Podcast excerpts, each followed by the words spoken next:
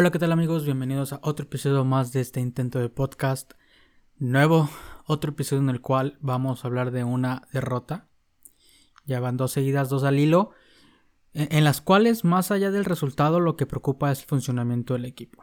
Realmente no mostramos un fútbol, no mostramos nada y que eso es lo que verdaderamente preocupa, perdón, lo que verdaderamente preocupa dentro de toda esta situación no se ve cómo podamos salir del hoyo, no se ve un fútbol en el cual digamos, bueno, este fue por mala suerte, por alguna manera, no se concretó, se tuvieron llegadas pero no se concretaron, pero desafortunadamente no, o sea, no hay llegadas, no hay, no hay nada, equipos que en el papel eh, son inferiores, equipos que en el plantel se les debe de ganar, no se les gana.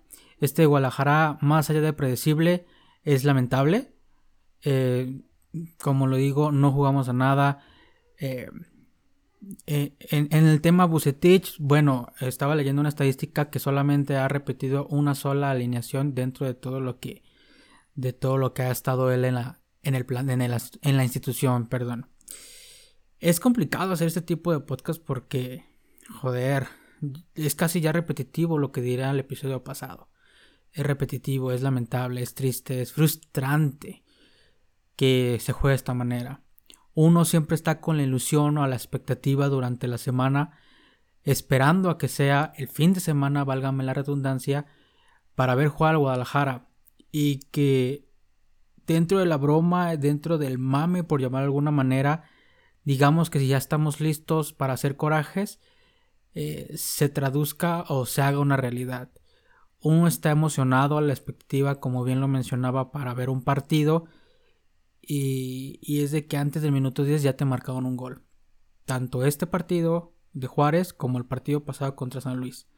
En el cual los primeros minutos fueron completamente superiores. Y en los primeros minutos nos marcaron un gol. Nos han dominado, han sido superiores y merecidamente han sido ganadores. Eh, por parte de Chivas no se ve nada, sinceramente. No hay... Eh, es que no sé, sinceramente, ya no sé qué es lo que puede estar mal en el equipo. No sé qué, qué necesitamos. Porque me pongo a pensar...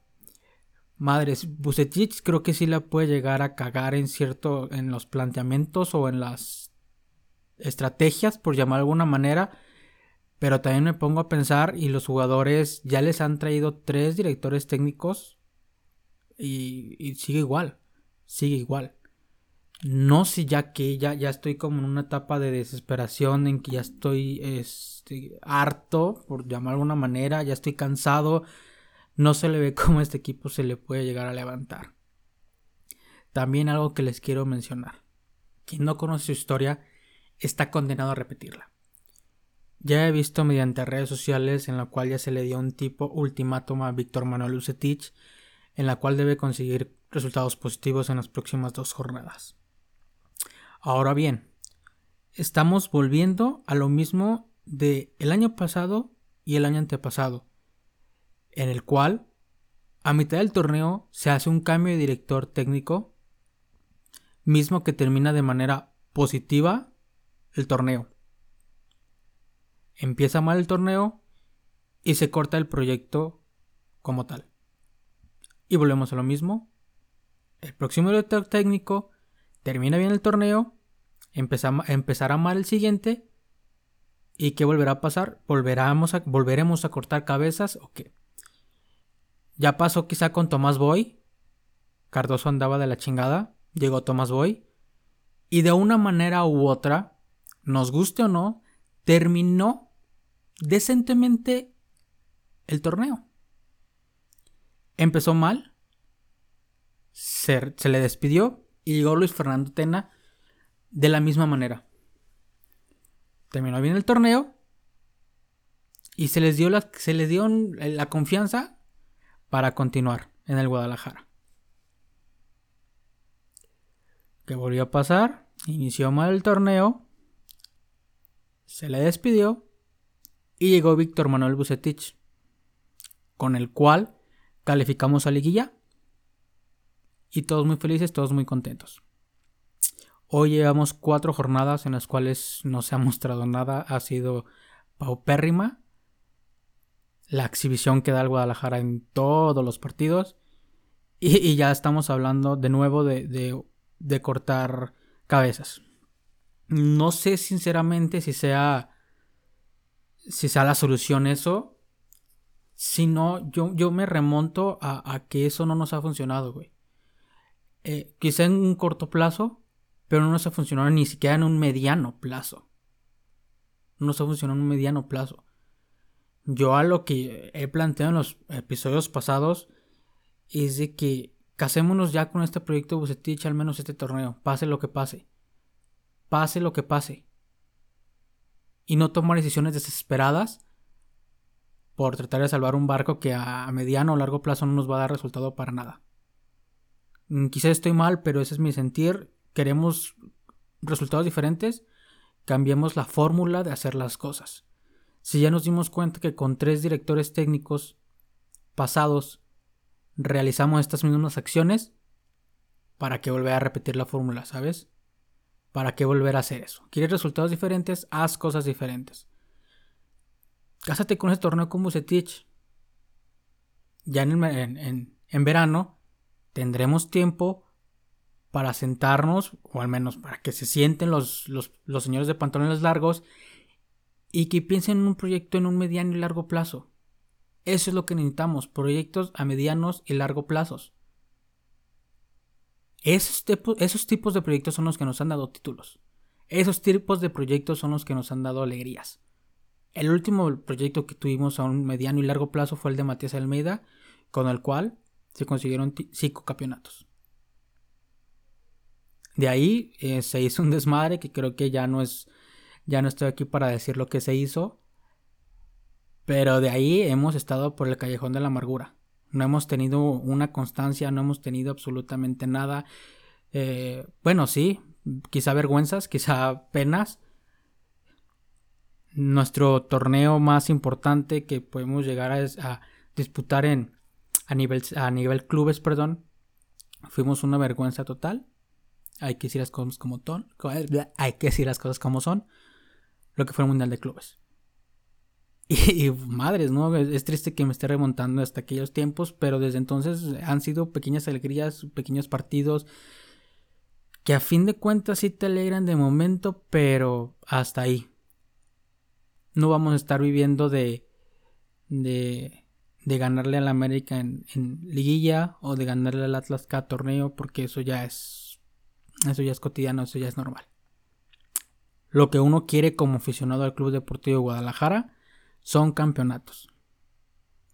Y creo que, pienso que si ustedes escuchan los podcasts, si ustedes son aquellos, aquellas personas que regularmente o semanalmente escuchan los episodios, sabrán que en estos momentos estoy hablando serio. Quizá lo noten en mi tono de voz o en mi... no sé, pero bueno, estoy hablando serio ya estamos, creo que hasta la madre de esto, que, que, sean pequeñas alegrías y que a pesar de que aquí su servidor, este, cada semana trata de, de disimular o, trata de, de, ver el lado positivo de las cosas con memes o pendejadas, fuera de ellas y ya, ya cansa. Ya cansa, ya entristece y ya es repetitivo, ¿no? Con los mencionados, bueno, este episodio sí va a durar muy poco porque es básicamente lo mismo lo mismo que he dicho las últimas dos jornadas y quizá todo el año. Ya es cans ya, ya, ya, ya, ya está hasta la madre uno. Ya está hasta la madre. Y volverá a decir lo mismo en la jornada pasada, que espero que ya la próxima contra León, que su es que que en el papel parece muy complicado, parece imposible y, y no sé, es, eh, que, que salgamos con una victoria. Porque a fin de cuentas eso es lo que uno quiere como aficionado y eso es lo que uno anhela. Es que ya no sé. Es, triste, es complicado, es, es frustrante, es... No lo sé, no lo sé. Esperemos que ya el próximo... Que ya el próximo sí se hable de una victoria o de... No sé, es que... Es que, es que me escucho y qué estupidez, ¿no? Que estemos ya rogando por un, triunfo en el 2021. quizás hasta mediocre. Puede ser. Pero a esas instancias nos han orillado. Y ojo, bueno, recalcando, él también es culpa de los jugadores muchísimo. De todos, de todos. No, no aquí no vamos a, a exculpar a nadie porque obviamente contra los jugadores, contra los equipos que hemos jugado, la plantilla es muchísimo mejor. Así que no debe haber excusas ni pretextos ni nada. Para haber conseguido una maldita victoria en este año. Increíble que llevemos dos puntos de, de todos los posibles. En fin, es triste y lamentable. Pero bueno, 10, 11 minutos nada más. Y creo que pienso que ya no hay nada más que decir. Que pasen una buena noche, una buena tarde o una buena mañana, dependiendo del horario en que me estén escuchando. Y que ganen las chivas la próxima semana. Es todo. Espero que esté muy bien. Hasta pronto. Chao, chao.